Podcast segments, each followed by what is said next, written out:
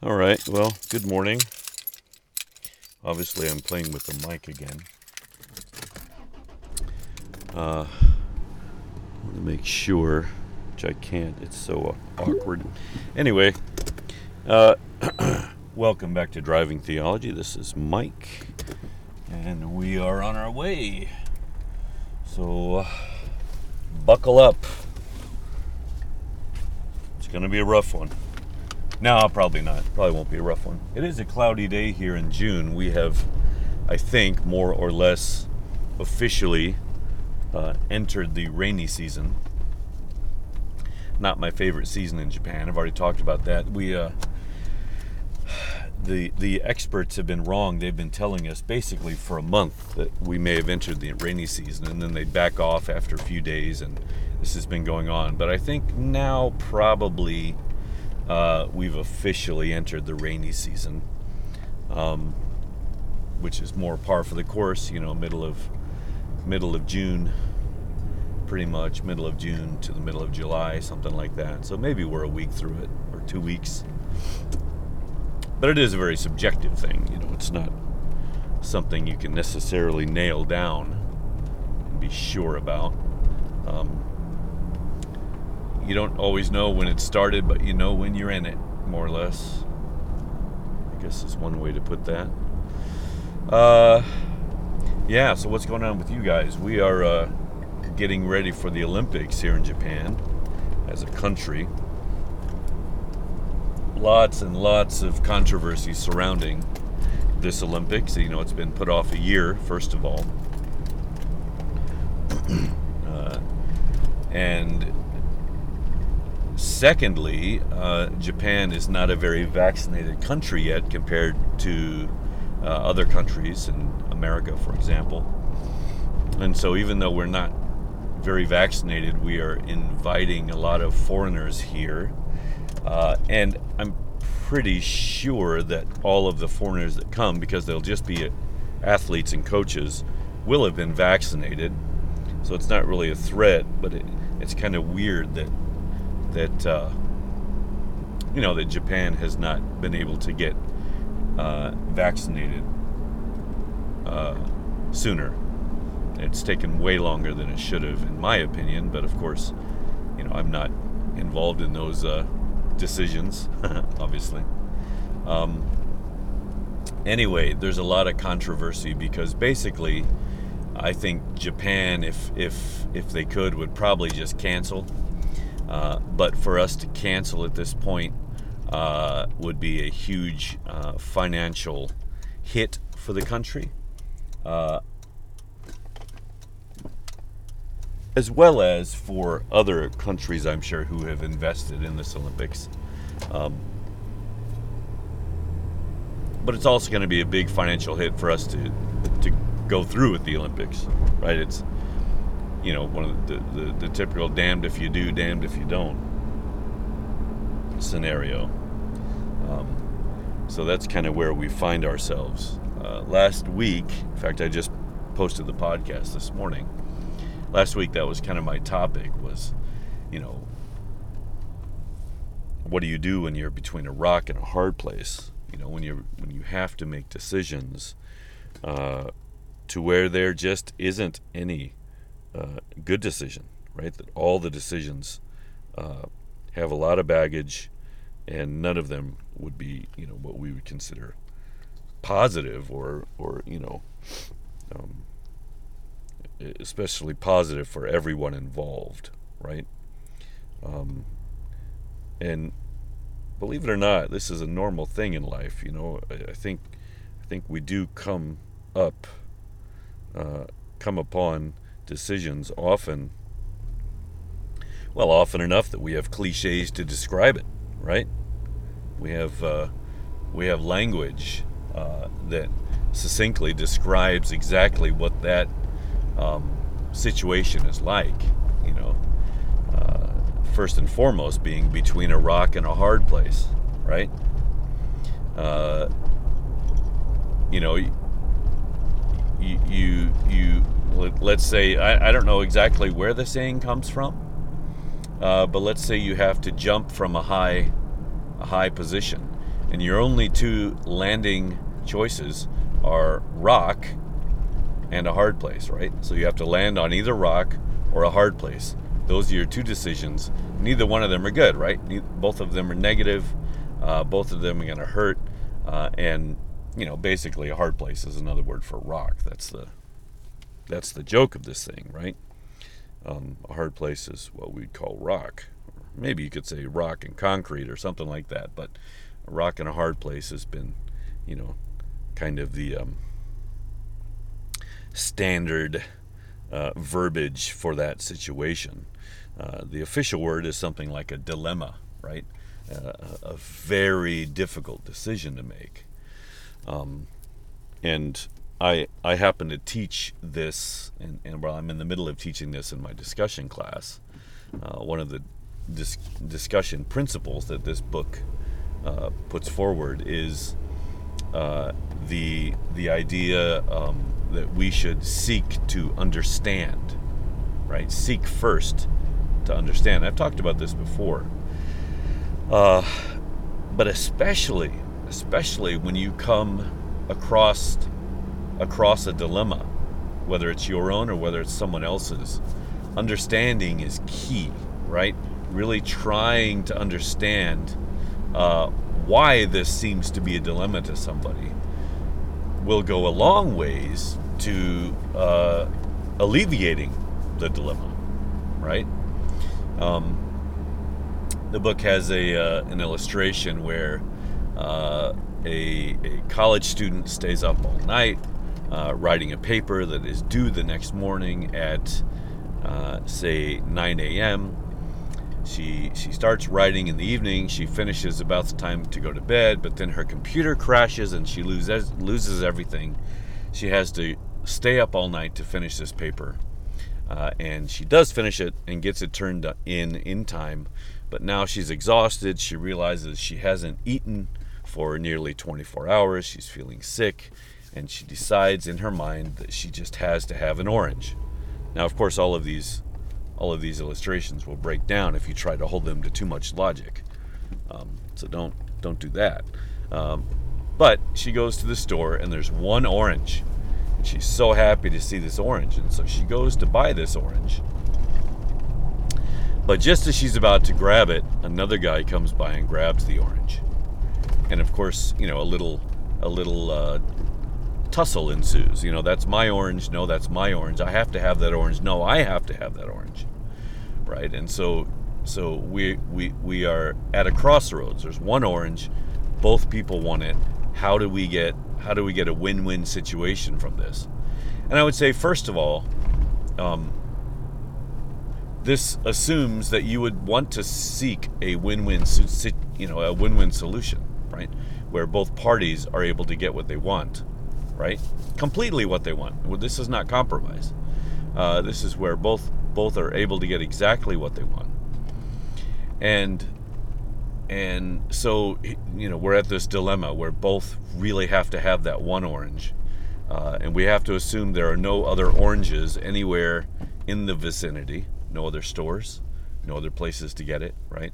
We we can only assume that the parameters of the story are reality. It's important to understand this, uh, the solution that they come up with. And so, uh, the girl asks the guy, "Why? Why do you have to have this orange?" Okay, so she asks a question. Okay, uh, and and the man goes on to explain that his wife is at home uh, baking a cake, and she has to have orange peel, and it's a matter of life and death because if he doesn't bring home this orange peel, she will kill him. Of course, that's a uh, you know that's an exaggeration, um, but but it nonetheless it's it you have to believe that it's it's absolutely imperative, at least in this man's mind, that he get that last orange. He wants to please his wife that much. Uh, and so the girl asks why. Okay, and so she she says so, and then she clarifies the position. So what you're saying is, uh, if if uh, if you have the orange peel, you'll be happy. So you just need the outside of the orange. And he says, Yes, that's right. She says, Well, how about this? How about I buy the orange, I give you the orange peel, uh, and I keep the inside of the orange for myself. Uh, and they agree, and of course, that's a that's the perfect uh, illustration of a win-win scenario where both people get exactly what they want, even though in the beginning it, it looked like it was a dilemma, right? It looked like there was no good way out of this situation. It looked like they were at a complete impasse. Uh, that's another word for that. Sorry about this extra noise. I'm putting lotion on my very, very dry hands. Um, yeah, so you know that's that that illustration uh, teaches us a few very important things. number one is when faced with the dilemma, uh, our first reaction should be to uh, first understand exactly um, the situation. And that may be looking deeper inside yourself, uh, as well as um, trying to understand the other person or the other parties or the other position that's involved in your dilemma. I'm going to mess with the mic just a little bit. Sorry about this. Let's see if I can get a little better position. Yeah, that's actually a little better.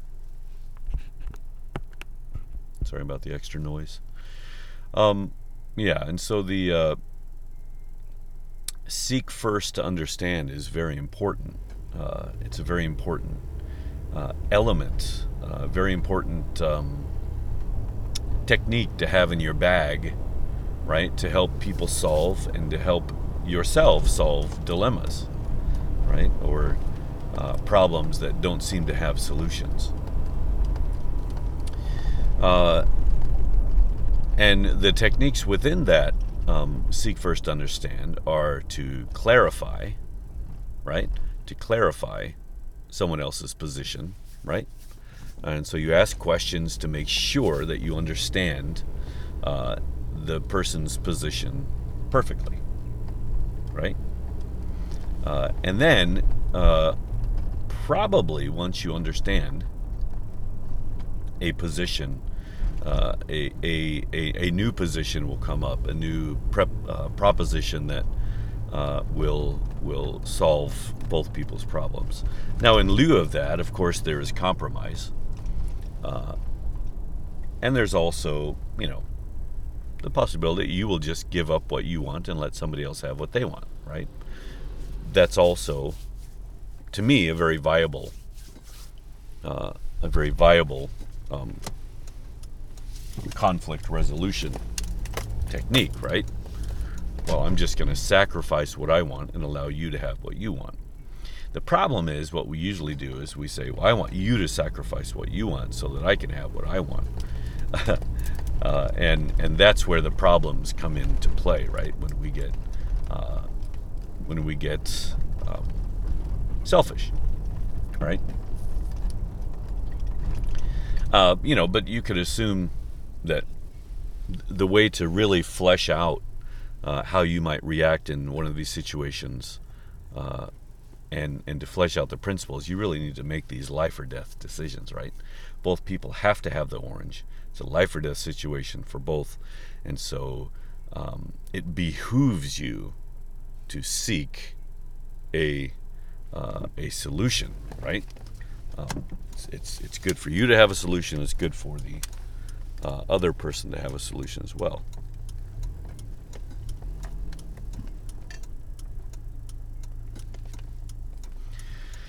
Um, yeah, so conflict resolution, I don't get. I don't get the idea that it's taught much in schools, right? That we really uh, talk much about interpersonal communication. In fact, I would say my American upbringing would be completely the opposite. That we're not talk, taught to uh, resolve conflict. We're taught to stand up for our rights, right? To stand up for yourself, right? Self preservation and self promotion.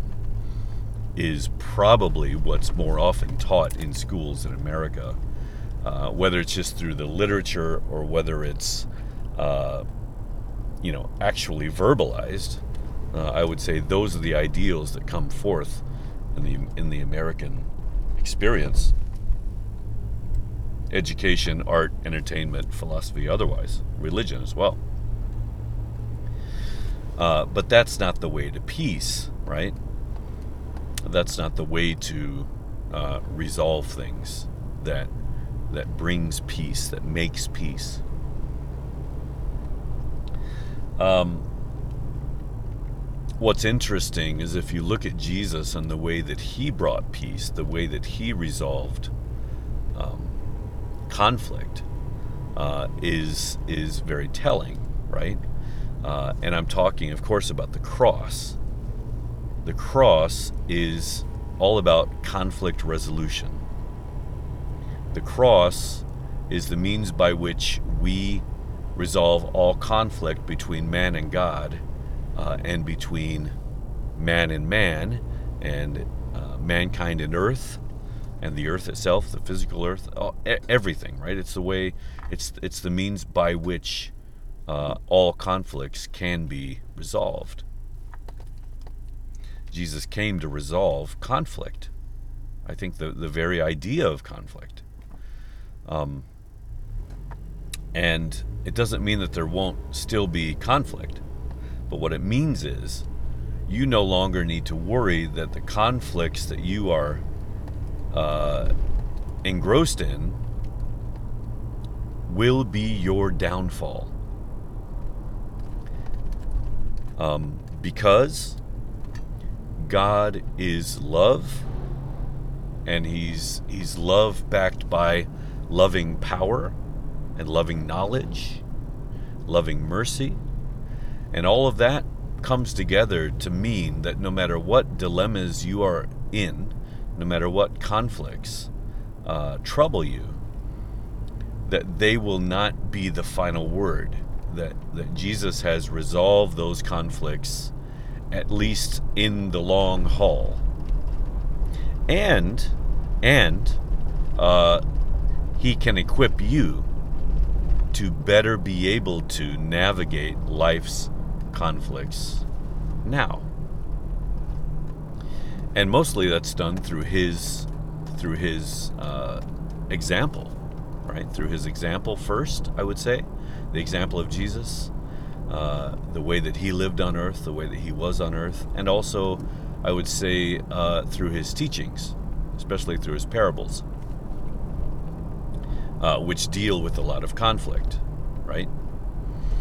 And what you'll find is most of the conflicts uh, aren't dealt with through finding win win situations, not at least in an earthly way, uh, but through sacrifice and through forgiveness, right? Through mercy. That God resolves conflicts um, not through finding a way for us to uh, repay our debts, but through pay, paying our debts for us, right? And that's a significant a significant difference, I would say. Um, and so love resolves all conflict. And it will resolve all conflict. And it can resolve conflicts now. Uh, and and Jesus showed mankind just how much God loves us. Jesus is God in human form uh, because he was willing to die to show us how much he loves us. And that's the, the, the example of sacrifice and forgiveness uh, that he um, proclaims from the cross. That's the gospel, right? The gospel, the good news, which is good news for everybody, is that you are okay with God. God is okay with you, right? He doesn't hold your sins against you. He, uh, just the opposite, uh, has forgiven you of everything you've ever done, plus everything you will do or might do, every thought you might have, that's all forgiven, and that's proven by the blood that He shed on the cross. Uh, and and the words that he said from the cross, Father, forgive them, for they know not what they do. And I think that's that's a really important truth. The truth is, we sin because we don't know. We don't know what we're doing, right? We don't realize, um, and we're we're really hopeless in many ways. Um, we're, we're we are powerless victims to resist sin. It doesn't mean that we can resist it sometimes or resist uh, maybe even certain sins for a long time. Um, it, what it means is we we were born into this system of sin and death, right? It, it's all around us. We're surrounded by it. It is our environment, right? We are constantly surrounded by death and decay caused by sin. We, we come from that system. Now, inside of us is the Spirit of God, of course, a spirit that He's given us, and every man has a spirit, and that spirit is the is the best part of us. It's the it's the uh, well to say it's the best part. I guess that's that's kind of a dangerous way to say it. Uh, I don't want to put value on it, but but it is the part of us, I suppose, that that is the most like God, right? Um, and that spirit, that spirit can be strengthened within us, I think, uh, through through discipline and through uh, you know uh, certain certain practices, certain spiritual uh, practices. I think our spirit can get stronger, and we can listen more and more to the Spirit. And, and, as I've said before, the Spirit, I think, is the part of us which so readily connects to the Holy Spirit. Um, and it's the it's the, the ear earpiece, by you know, it's it's the AirPod by which we uh, understand the utterances of the Spirit. And there are ways, I think, to be more and more in tune to the Spirit. Um, but we do have um, a part of ourself that is spirit that God has placed in us, and perhaps that's what it means to be made in the image of God, uh, or at least part of it. Um, it doesn't mean that the physical is bad, so I want to be be uh, clear about that. Um, God made the earth. God made the physical things of the earth. Genesis teaches us, and, and He made them to be good, right? They are good. He was pleased with them. Um, even though he knew that at some point things would become corrupt, he made them good. He he he made them in the knowledge that they would become corrupt, but at the same time he did think that they were good. And so even their potential for quote unquote evil and corruption did not did not uh, cause God to look on us as corrupted or partially evil uh, he still said that we are good, and and I think that's a that's a truth in Genesis that that I would like to embrace that that the physical uh, made by God, who is spirit, is good, right? He made it good, uh, but with mankind especially.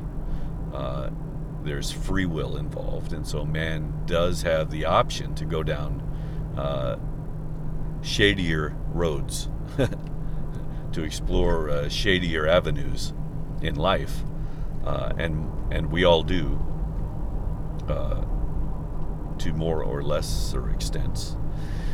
Um,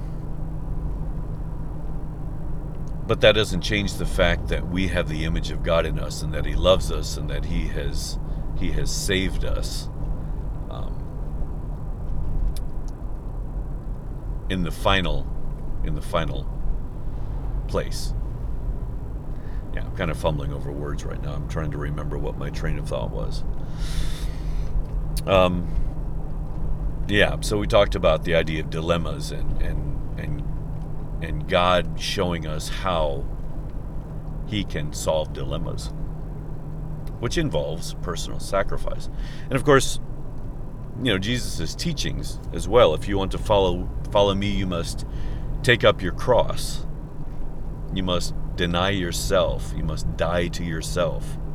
Uh, another way this is put, right? This is how this is how we live like Jesus here in the world, right? A life of self-sacrifice, a life of of showing love and mercy and grace to those around us, uh, and this is how we bring forth uh, heaven on earth, right? This is how um, earth becomes more and more like heaven uh, through um, loving sacrifice. And that is the Jesus way of solving dilemmas.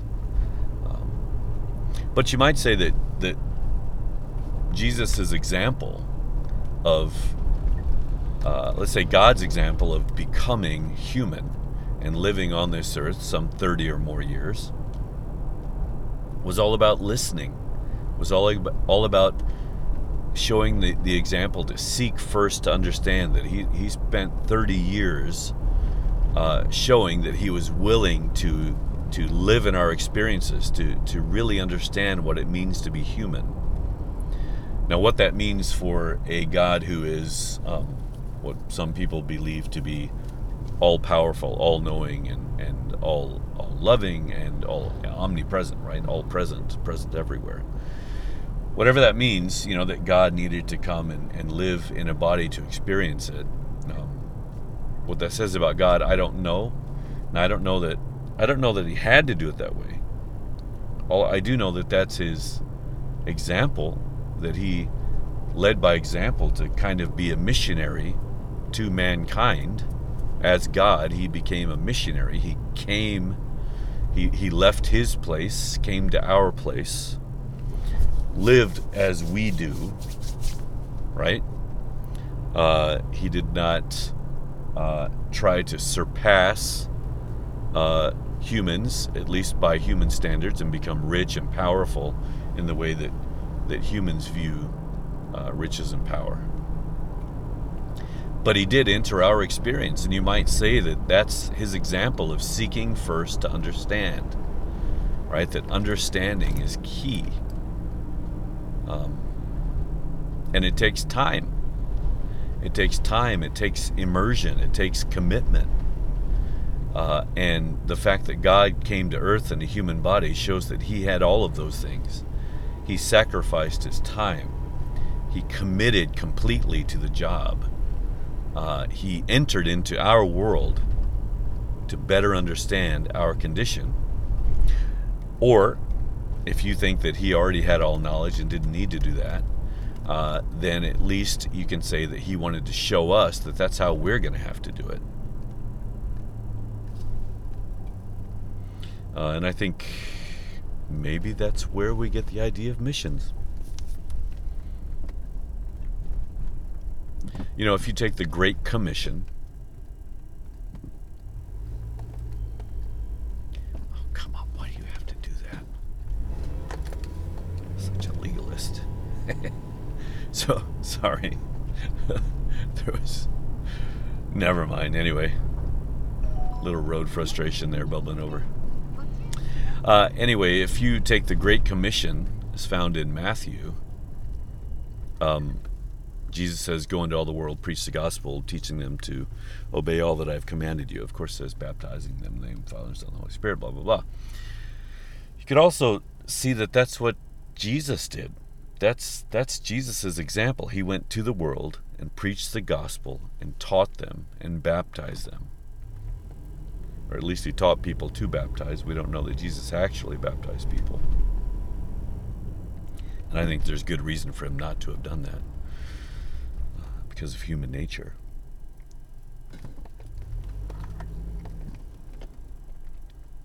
Um, but yeah, I think I think that's wow. I've never thought of it that way. That the Great Great Commission, as much as a a mandate to us, uh, is a statement of who Jesus is. He he went to the world, he preached the gospel, and he taught them to obey his teachings, and he wants us to do the same thing. Um, and I think a lot of groups get the missions thing. I think I think the idea of missions is is is there. The problem is not do we have missionaries. The problem is do we understand the gospel?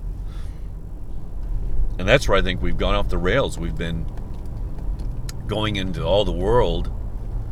Uh, yeah, what do you say? Going to all the world. Going to all the world. Um, we've gone into all the world and preached the wrong gospel, a different gospel, a gospel that's not even gospel to everybody. Um, and and that's a big problem uh, because now we are preaching a message that Jesus himself did not preach, uh, and we are uh, we've corrupted his message and thereby corrupting the image his image in the world. Uh, and we've not remained true to the image of God in us in doing so. Uh, and that's a problem. So I, I, you know, I think, I think um, this is a little bit off the subject, but we do need to rediscover the gospel.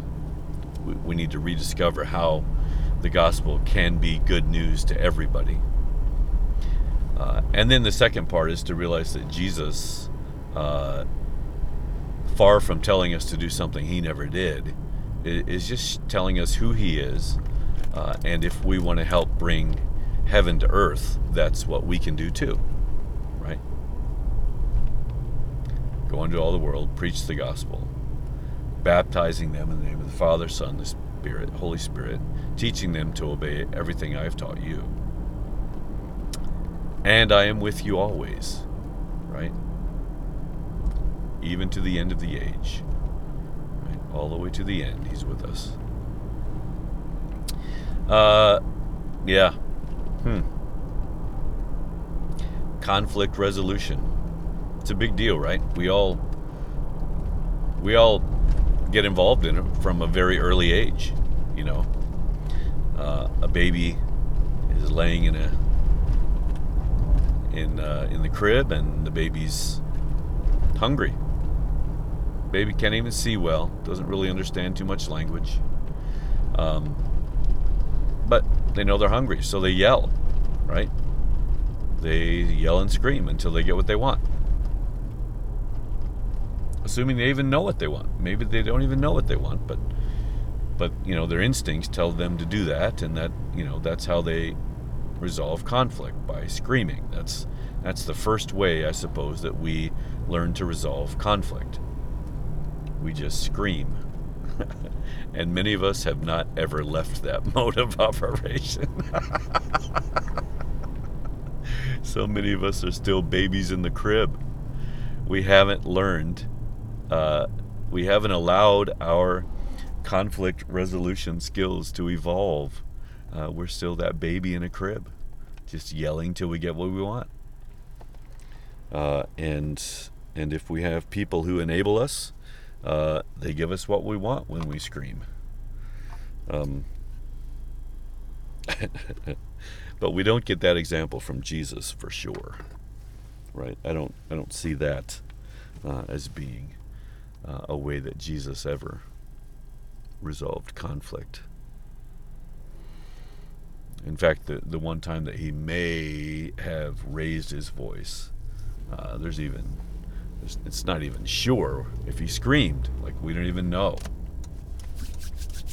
Yeah, he said some stuff, and, and if we read it anthrop- anthropomorphically, we know what we would be like in that situation um, sweaty and a ele- elevated heart rate and excited and, and uh, probably yelling and, and making a scene and you know for trying to do something as rebellious as that scene in the temple the cleaning of the temple seems to be we know what we would be like but that's not necessarily how jesus was like. Um, so yeah anyway um, just building on from last week's you know between a rock and a hard place uh, last week, I, my conclusion was that we be patient and be present with people who are in a dilemma. uh, and that we just try to understand them and, and, and help them in any way we can. Uh, but to acknowledge that there are times in your life where you will where you will be faced with a seemingly impossible decision, and we should all be uh, graceful in those situations. But today I take that a step further, and I talk about how you know the understanding of the uh, dilemma is is very important, right? Really trying to understand down deep what the problem is uh, is key to finding any kind of a resolution, any kind of a res- resolution at all. And of course, we should seek a win-win resolution. Why wouldn't we? Um, but we should also be willing in lieu of the example of Jesus, to lose uh, to lose what we want in order for someone else to gain what they want, um, or to gain what they need, right? Um, there may be a situation where you need to not eat a meal so that someone else can eat, or not pay a bill so that somebody else can pay their bills. Uh, you know, the, those situations of sacrifice do exist. Maybe they're not an everyday occurrence. Um, but at the very least, if you are a parent, uh, you are familiar with the concept of sacrificing for your spouse or your kids, or maybe even your grandkids. Right? It's a it's a very normal thing that we um, we do. Right? It's part of the human human experience. It's part of adulting, right? Uh, so uh, yeah, I'm coming up uh, to my uh, school, so I'm going to have to sign off uh, on this. And I hope uh, there was something today that you were able to use and hopefully expand on. T- take it farther than I have um, with my limited uh, perspective and and uh, and intelligence.